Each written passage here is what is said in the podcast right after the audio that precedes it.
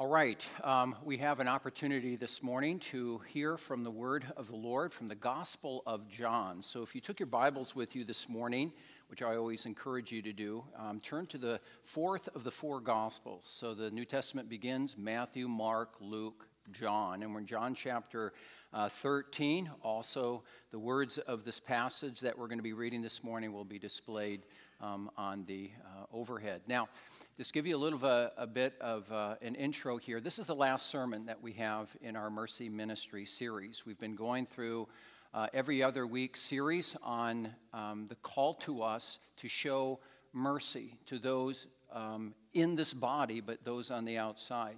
And if you were um, praying with um, Elder Dave Vinlar, you, you remember maybe about two thirds of the prayer. He mentioned, uh, he said something to the effect that, that, Lord, remind us that we are not here for ourselves only, but we are here for others. And we are here to live a life of service and care for others. And that's exactly the point that Jesus is making here in this last passage that we are considering together. So I want to draw your attention now to John chapter 13. This is part of what we call the farewell discourse of Jesus. And, and kids, what that means is that's kind of a technical term that theologians use, but beginning in chapter 13, Jesus basically is saying goodbye to his disciples. He's been with them for three years. He's been teaching them. He's been praying with them. They've been living life together. And now Jesus knows that the next day, because he's in the upper room observing the Lord's Supper with his disciples now in this passage, and he knows the next day he's going to die, so he doesn't have much time with them. And so he's saying his goodbyes. And he is in this passage displaying to them a simple act that is to remind them of the nature of their ministry that they are to perform while he is gone, but in the presence of his Spirit. John chapter 13, let's read these words. Now, before the feast of the Passover, when Jesus knew that his hour had come to depart out of this world into the Father, having loved his own who were in the world, he loved them to the end.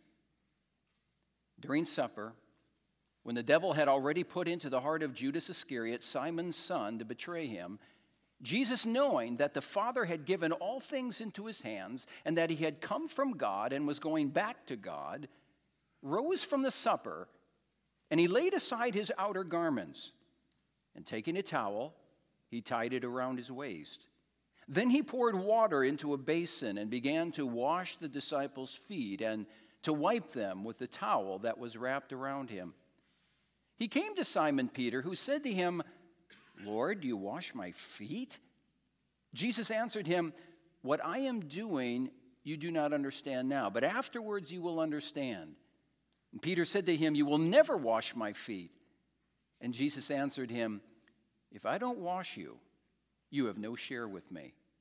Simon Peter said to him, Lord, not my feet only, but also my hands and my head.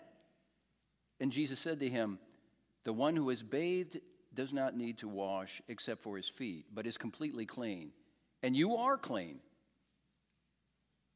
but not every one of you for he knew who was to betray him. And that is why he said, Not all of you are clean. When he had washed their feet and put on his outer garments and resumed his place, he said to them, Do you understand what I have done to you? You call me teacher and Lord, and you're right, for so I am. If then your Lord and teacher have washed your feet, you also ought to wash one another's feet. For I have given you an example that you also should do just as I have done to you. Truly, truly, I say to you, a servant is not greater than his master, nor is a messenger greater than the one who sent him. If you know these things, blessed are you if you do them. I am not speaking of all of you. I know whom I have chosen. But the scripture will be fulfilled. He who ate my bread has lifted his heel against me. And I am telling you this now before it takes place, that when it does take place, you may believe that I am He. Truly, truly, I say to you, whoever receives the one I send receives me. And whoever receives me receives the one who sent me. And that's where we're going to uh, end our reading in this rather, I think it's a rather interesting passage, really, once you begin to dive deep into it and, and unpack it. Jesus' washing of the feet of his uh, disciples. You know, if, if you read this book, you will see, both in the Old Testament and the New Testament, um, examples of this, of and callings for, encouragements to wash uh, each other's feet. And it seems strange in this day and age because I don't think that we have ever practiced that here. And I know of a number of other churches that do not enter into this practice, although Jesus says in the passage that you ought to, as I have done to you, you also ought to wash one another's feet. So some churches do this and some churches don't. I don't know if you've ever experienced a foot washing or watched a foot washing. I remember it was about 30 years ago when Joy and I were invited to go to a, a, wedding of a young couple, and during the wedding ceremony, I'll never forget this, they, they washed each other's feet as a sign of submission and service to each other. That was the first time I ever saw that. It was the last time I ever saw that. There are also churches today that engage in this practice. Some of them engage in this practice where members wash each other's feet on a service called Maundy Thursday. Maybe you've heard that term before, which is usually uh, a church service that revolves around Jesus' time spent with his disciples in the upper room on the night before Jesus' crucifixion. So sometimes rather than celebrating a Good Friday service, they will celebrate a Maundy Thursday service. There are also other churches that celebrate this, or at least commemorate foot washing, during the celebration of the Lord's Supper. So the idea is this that in the Lord's Supper, not only do we commemorate our union with Christ through the bread and the wine, and not only do we commemorate also the communion that we have with each other as brothers and sisters in Christ, but they go one step further. That is an expression of their union with Christ and union with each other they take time to wash each other's feet. Now, some of you might be wondering, well, listen, why don't we do that? Why don't we do that here? And the reason for that, that, that most uh, Bible scholars and theologians, uh, the reason what they give for that is basically they say that when we, when we look at the words of Jesus here, we don't believe that they are prescriptive. That is, that Jesus has commanded this for all ages, like he has called us throughout the ages to observe the two sacraments of baptism and the Lord's Supper. So they don't take Jesus' words as prescriptive, as a command, but simply as descriptive of the kinds of humility and service that we are to carry out to each other and others in the world. So Basically, as we look now at this passage, what we simply call the foot washing, what we're going to see is Jesus demonstrates to his disciples, and Jesus demonstrates to us also this morning, the kind of attitude, the kind of spirit of humility that we are to have and service that we have to each other, and especially those outside the walls of this building to whom God calls us to show mercy. Because if the attitude is not right, if the spirit is not right, if we're not right in here, we're either not going to administer mercy to others, or if we do administer mercy to others, we're going to kind of view it as kind of a just a thing that we should do, but not something that first and foremost arises within our hearts. So, with that kind of background, let's go and take a look at the passage. We find ourselves here this morning in what we call the upper room. As I said, this is part of the farewell discourse of Jesus, where he's spending time with his disciples. And part of the time that he's spending with his disciples is, first of all, celebrating the Passover and then the fulfillment of the Passover, which is the Lord's Supper. So Jesus is spending this time with his disciples. And what Jesus wants to do now before his disciples is leave them with an indelible act, something that will stick with them, that will remind them of the kind of attitude and the kind of heart that they should have in carrying out mercy ministry on behalf of Jesus, because Jesus is about to leave them. And if you've been a Christian for a while, you know that, that when Jesus died, you know that's not the end of the, the story. Jesus rises from the dead and then he ascends into heaven, and then he pours forth the power of his Spirit upon his disciples to help them carry out their ministry in the world. Well, now he's leaving them with an indelible act of the kind of attitude with which they should carry out that ministry. And what is that indelible act? It's very simple it's a foot washing. Now, you might ask yourself the question of all the acts that Jesus could leave with his disciples, and with all the words that he could speak to his disciples at this point, why does Jesus do this all in the context of a simple foot washing? You know what? I don't think you're going to be able to find the answer in this passage. But I know that you're going to be able to find the answer in another gospel writer who also records what happened in the upper room, and that's the gospel writer Luke. So, if you AV, if you put on the Luke passage there for us, please. Luke 22, verses 24 through 27. Now imagine this the disciples are with Jesus in the upper room. They're observing the Lord's Supper. And then, in the midst of the Lord's Supper, and this really reveals the immaturity of the disciples, they start arguing with each other. There's a dispute. And the dispute revolves around which of them are going to be greatest in the kingdom of God that Jesus is going to bring. Let's enter into that dispute. A dispute arose among the disciples as to which of them was the greatest. What an opportunity, right? What a time to do this, right? Jesus is about ready to die, and they're arguing among each other. And Jesus said to them, The kings of the Gentiles exercise lordship over them, and those in authority over them are called benefactors. But this should not be with you. Rather, let the greatest among you become the youngest, and the leader among you is the one who serves. For who's the greater? The one who reclines at the table or the one who serves? Is it not the one who reclines at the table? But I am the one among you who serves. Jesus is like, you need to stop. Stop your arguing and this dumb argument that you have who of you is the greatest.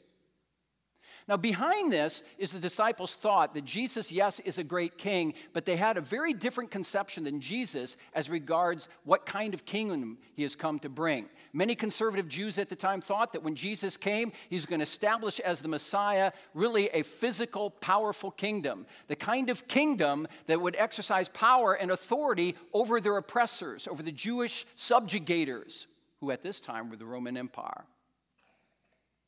And they thought that the Messiah would come and free them from these oppressors and usher in a time of shalom and a time of universal peace. So the disciples were wondering once he establishes that kingdom, then who of us is going to be in positions of power and authority in that kingdom? So they're arguing among each other who is going to be greatest and who's going to be right alongside of Jesus when he, when he exercised the power of this kingdom. And Jesus says this.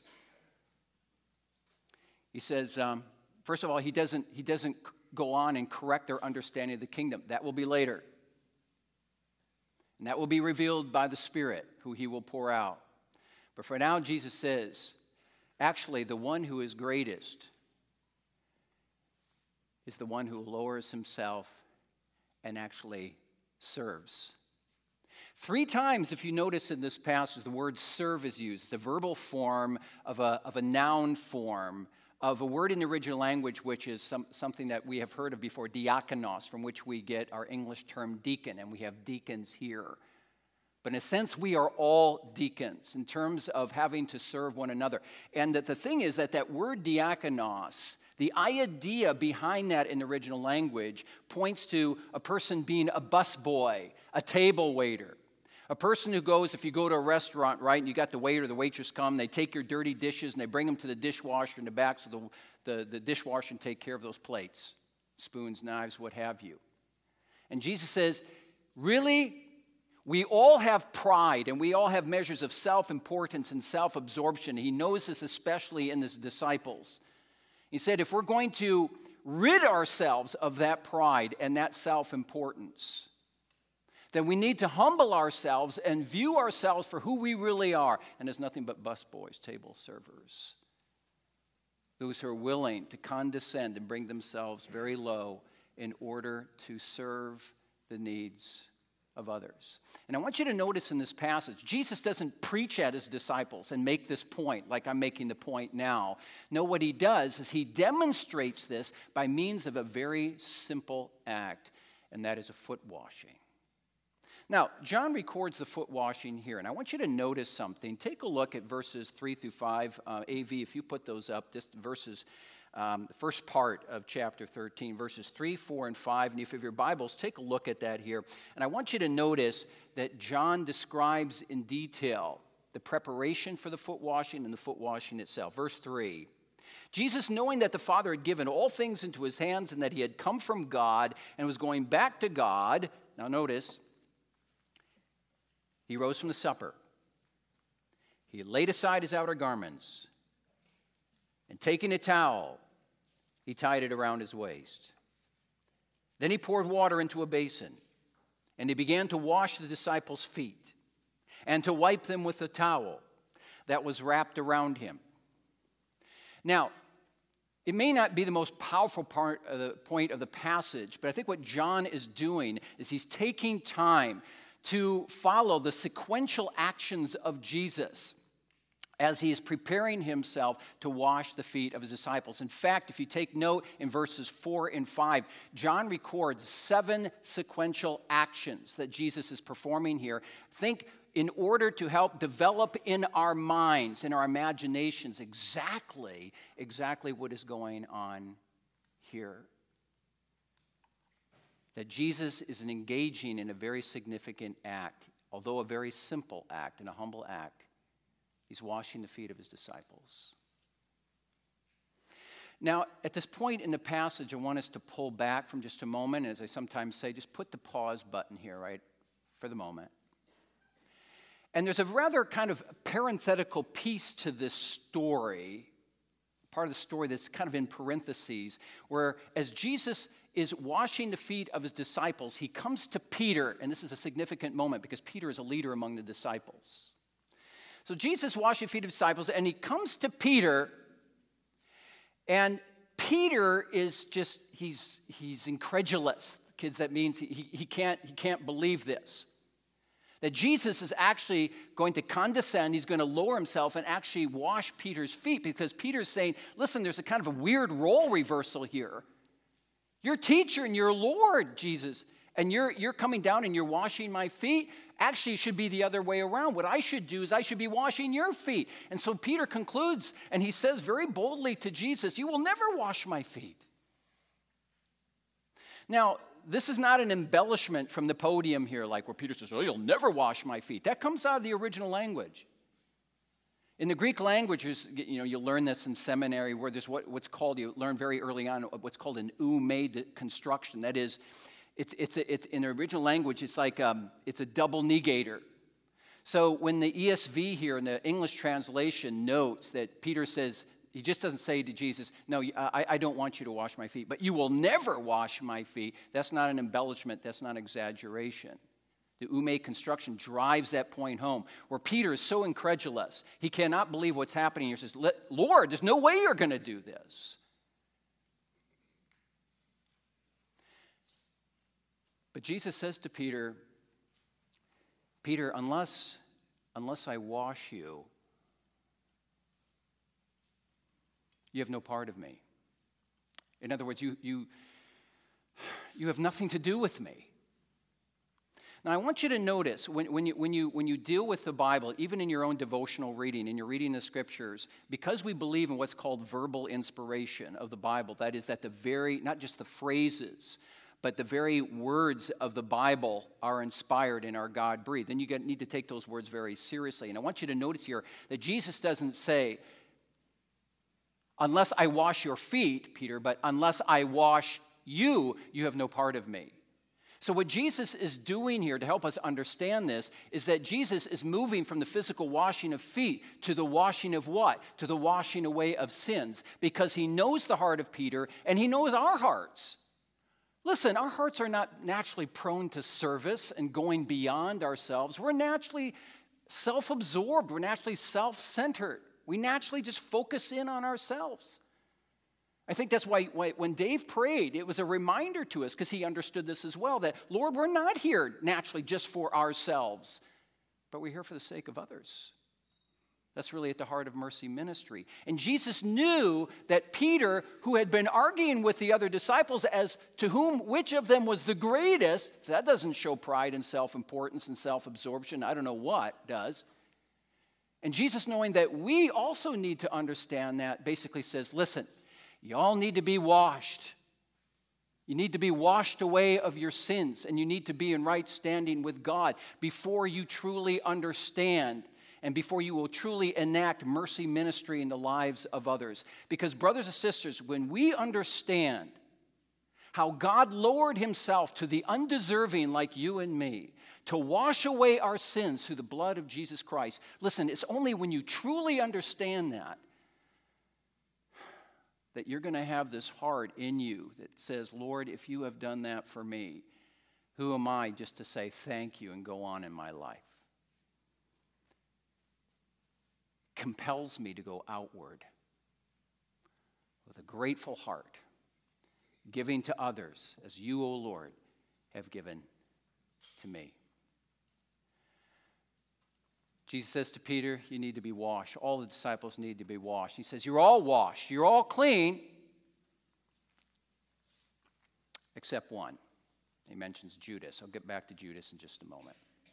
So, anyway, Peter speaks to Peter, but he doesn't preach a full length sermon to Peter. Now, in order to demonstrate the kind of heart of service that arises from the washing away of sins, he performs this simple act of foot washing. So, he washes the feet of his disciples, and when he's done, Jesus says, Do you understand what I just did? Because so many times the disciples are kind of clueless, right? Says, Did you understand what I did to you? And before they can answer, Jesus says this. If you have your Bibles open or put on the AV, verse 13, 14, and 15. Jesus says, You call me teacher and Lord.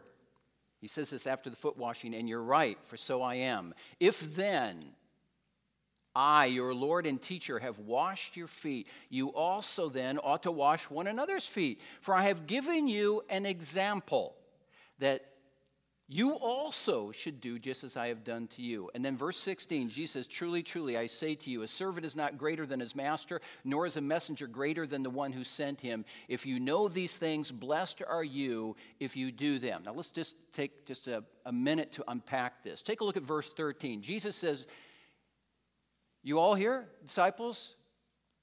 What do you call me? You call me two things. You call me teacher, rabbi, and you call me Lord. Now, you understand for three years I have been teaching you. You have not been teaching me, I've been teaching you, which reveals a position of power and authority and influence. But Jesus says more. You not only call me teacher, you call me Lord. This is even more important. You call me master.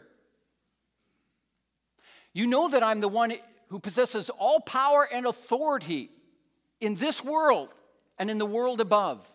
Jesus refers to himself as the Lord of Lords and the King of Kings. This is who I am, says Jesus. So you recognize that. Yet Jesus says, as your Lord and your teacher, I have lowered myself to you to wash your feet to leave you with an example that as I have done to you, so also you are to do to yourselves and for others. I leave you as an example. And then Jesus says, verse 16, truly, truly, I say to you. Now, some of the older translations have it verily, verily, but whenever you find those words, truly, truly, or verily, verily, what Jesus is doing is he's really underscoring a point. In, in other words, he's saying, listen up to this. Jesus says, a servant is not greater than his master, nor is a messenger greater than the one who sent him. If you know these things, blessed are you if you do them. So Jesus is saying, listen, a, a, a master is greater than his servant. But more than that, Jesus says the one who sends a person on a mission is more important than the sender. And we go, yeah, that makes sense. And yet Jesus says this And yet, the greatest one among you is the one who lays aside these prerogatives, this position to serve the needs of others. Now, you think about how countercultural that is. We live in a world where we look up to individuals who have power, who have authority, who are rich, who are famous, who have influence, right? These are the people that are out there on Instagram. These are the people out there, eh, you know, speaking their words, right? So interesting to me. I don't know what it is like in Canada, but back in the States, it's like whenever there's an important position before the nation, then all of a sudden these figures from Hollywood figure in and they start talking about these things as if we need to listen to them because don't you know they're famous? Don't you know they're the ones with the money? Don't you know that they're the ones on the screen that we get to see? And Jesus says, that's a bunch of baloney. You know who the greatest one is? The one who humbles himself, the one who serves the one who follows my example, says Jesus. Right? How about those words of Jesus where he said, You know, um, the Son of Man, in reference to himself, the Son of Man did not come to be served, but to serve and to give his life as a ransom for many. You want to be noticed as a person? Do we want to be noticed as a church? How about doing the countercultural thing? How about not seeking positions of power and authority and influence? But how about humility and service to the most needy? So, in this passage, we see the really what we call the heart of service. And in this passage, we see something of the heart of Jesus.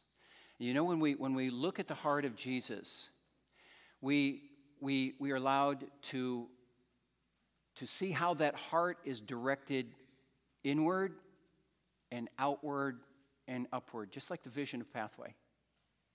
Inward, upward, outward. First of all, when we look at the heart of Jesus, we see something of the inside of his heart. Now, I want you to think about this. I want you to reflect on this. Jesus is in the upper room with his disciples, he observing the Lord's Supper. They partake of bread and they partake of the fruit of the vine all pointing to what Jesus is about to experience the very next day. Now, Jesus knows, Jesus is never, you know, it's interesting that as you look at Jesus' ministry and he oftentimes appears the victim, he is never completely the victim. Jesus is orchestrating all things to move them to their ultimate end, which is what? It's the cross. And Jesus knows that the cross is coming. Jesus knows that those nails are going to be driven into his hands and his feet. Jesus knows that he's going to experience humiliation. Jesus knows that he is going to be mocked. Jesus knows that the full wrath of God Almighty will come upon him because of our sins that are placed upon his shoulders, which will wring from him ultimately the cry, My God, my God, why have you forsaken me? He knows all of that is coming in detail. And you would think if there was a person, because this is the way you and I would be, if we knew that we were going to experience that kind of torch the next day, our minds would be consumed, our hearts would be consumed. And be, we, we, we would be so overcome with fear and with dread. All we could do is think about ourselves and no doubt be engaging in great forms of self pity. Not Jesus. Isn't that interesting? The night before he's to be crucified, Jesus puts that all aside and he bends down and he washes the feet of his disciples. Just very quickly, uh, a reminder to us in the midst of our natural disposition toward, toward thinking simply about ourselves. That's our natural tendency or to be self satisfied or self pitying or go through certain depressions or blues that we all experience upon occasion. You know, one of the one of the main ways that you can get out of yourself and one of the ways that you can get out of some of the blues that you sometimes experience is to leave yourself aside like Jesus did in the upper room and go out and minister to somebody else. Maybe a word of encouragement, maybe a card of encouragement, maybe going to the Cyrus Center, maybe going to the homeless shelter, doing something for each other or someone who is completely lost. It gets us out of ourselves. And you ever notice that when you start giving to somebody, all of a sudden the gloom or the self centeredness that you experience begins to dissipate, simply go away? Isn't that we looked at a couple of weeks ago in terms of Isaiah 58 as we were going through the series on mercy ministry? Would you put Isaiah 58 up there, please? The Lord says, If you pour yourself out for the hungry and satisfy the desire of the afflicted, then your light will shine in the darkness, and your gloom will be as the noonday. All these clouds will dissipate, and the sun will begin to shine.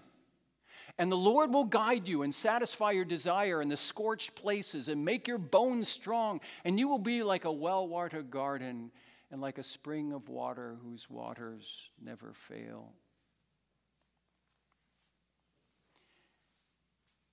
Jesus, to dissipate some of the fear, gives to his disciples. We see something of the inner heart of, of Jesus. But we also see that Jesus' heart, we not only peer into the inside of Jesus, but we see that Jesus' heart is also directed outward. At this point, it's directed to the disciples. Now, I want you to think very carefully this morning exactly whose feet Jesus is washing.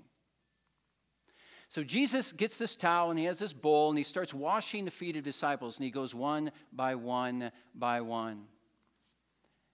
And he comes to Peter. And Peter says, You'll never wash my feet. And she says, Yes, I'm going to wash your feet. And he does. He washes the feet of Jesus, or yeah, he washes the feet of Peter. Who's Peter? Peter is the one who, in a very short time, is going to deny Jesus, not once, not twice, but three times. Peter's going to be the one who's going to say to others around him to save, to save his own skin, I never knew the man. Yes, it's that Peter. Jesus bends down, he washes his feet. Jesus moves on to the other disciples. He comes to Judas. On more than one occasion in this passage, we get the indication, very clear indication, that Jesus understands what Judas is going to do. He's not, when Judas finally betrays him, it's not like Jesus is shocked. He goes, Oh, I never knew this was going to happen. Jesus knew all the way along the line that this was going to take place, that this was going to be filled, uh, fulfilled from Old Testament passages or predictions.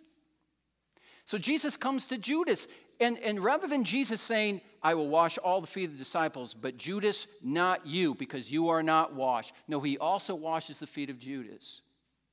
And then he goes on to wash the other feet of the disciples. And those other disciples, what will happen? Do you remember this when Jesus is arrested? The Gospel of Mark tells us very clearly that when Jesus was arrested, man, they took off. They fled. They, they abandoned Jesus. Yet Jesus washes their feet. Jesus washes the feet of the undeserving. Hmm. Don't you find that, that if you're called to give to someone else, it may be your money, your time, your resources, that you're more apt to invest in someone who you feel deep down is really going to benefit from it than someone who may squander it. I think that's a natural reaction. We give to those who think will benefit. We give to those who we think probably deserve it. That's what's in our spirit. Are you willing to give to those who, in the end, might bite your hand? Are you willing to give to those who may squander the time and the resources or the money that you give them. See, Jesus didn't think in those terms. Jesus knew that they were undeserving, just as he has, understands that we are undeserving. Yet Jesus says, Give, show mercy to each other and to those in the world. That's what, that's what I've done for you, my disciples. And then finally, very briefly, Jesus' heart is directed upward, upward to his position, to his office as the Lord of Lords and King of Kings. He says, I'm the great teacher, and I'm the Lord. I'm the universe, uni- universe's Lord. I'm the Lord of Lords and the King of Kings. Yet I am willing to do is I'm willing to condescend for your sake and become a busboy, a table waiter. And if you and I think of all the benefits that we have in Jesus Christ, and if you think of who we are in Jesus Christ as those whose sins have been washed away and those who are in right standing with God. And if you think of the inheritance that awaits us, that's a lot. And the Lord never says, now you just appreciate that and you say thank you and go on with your lives. Let that be the catalyst or the motivation to give and to give to those who are truly in need. I want to show you one thing, and then I want to draw it to a close. Would you put up that photo here? You say, well, who, who is that? Kids, I want you to take a look at that. This is especially for you. That woman in, in the middle, her name is Renata. Um, this was back in Phoenix. Goes back maybe about, I don't know, six to eight years ago. And she, um, you might be wondering, kids, why she's wearing a helmet. The reason why she's wearing a helmet is because she's got a, a terrible disease called Huntington's disease. And it ravages the mind and it ravages the body and it makes the body imbalanced. And what would happen is, at least at this part of her life, it's a progressive disease, she, she would fall to the ground and she would hurt herself sometimes. And so she's part of this institution. She's married. She's married at the time, two kids. And so they put a helmet on her head, and you see she's in a wheelchair. She can't really go around, uh, walk around at all. And so, what I would do is I would I would visit her, um, usually about once a, a month. And it was it was a terrible institution. It was a it was a bare room. Almost had walls like uh, or floor um, a floor like this gym and basic walls like this. And uh, she, would, she would sleep with a simple mattress on the floor. And um, that was it because she, she had to make sure she didn't fall out of bed. She lived in this institution, ate awful food, and with other people who were, who were like her. She never really got out. And I came to her room one time, and you can tell it's about this time of year, actually, almost exactly this time of year. And I came to her room, and I thought, you know what? Everybody needs a Christmas tree. So I don't know if I got it for her, the church did, whatever, kind of like we do for people here, right? We get them Christmas trees. We got her this Christmas tree. And I got ornaments and put that up here, and then we just took a picture together. Now, listen, honestly, I don't show you this to say, well, boy, what a righteous servant I am. I don't. I just wanted to use this as an example of something. I wanted you visually to see this as something that we should be engaged in as, as well. Because you know what? Our, our, our faith our faith at its most deepest level really rests in, as Jesus says, love for God and love for neighbor. Right? And and I go back to the words of James, where James says, This is true religion. True religion is visiting orphans and widows in their distress and remaining unstained from the world. That's pretty simple, isn't it? That's not deep, deep theology. And yet, it's what Jesus, through the foot washing, calls us to do. So, brother, sister, I leave you. I leave you just with this. You know what? There are there are no celebrities here. There's no celebrities here. You know what we are, according to Jesus? We are a bunch of diakonoses. We are a bunch of servants. We are a bunch of busboys. We're a bunch of table waiters. We're the ones who collect dirty dishes off of tables and take them to the back of the restaurant so the dishwasher can wash the dishes. That's all we are. Yeah, in the end, what are we according to this passage? We're a bunch of foot washers. And may those words of Jesus just get burned into our soul, where Jesus says, as I have washed your feet, so also, also you, should you wash the feet of others. I've given you myself, says Jesus, as an example. Okay? Let's pray together. Heavenly Father,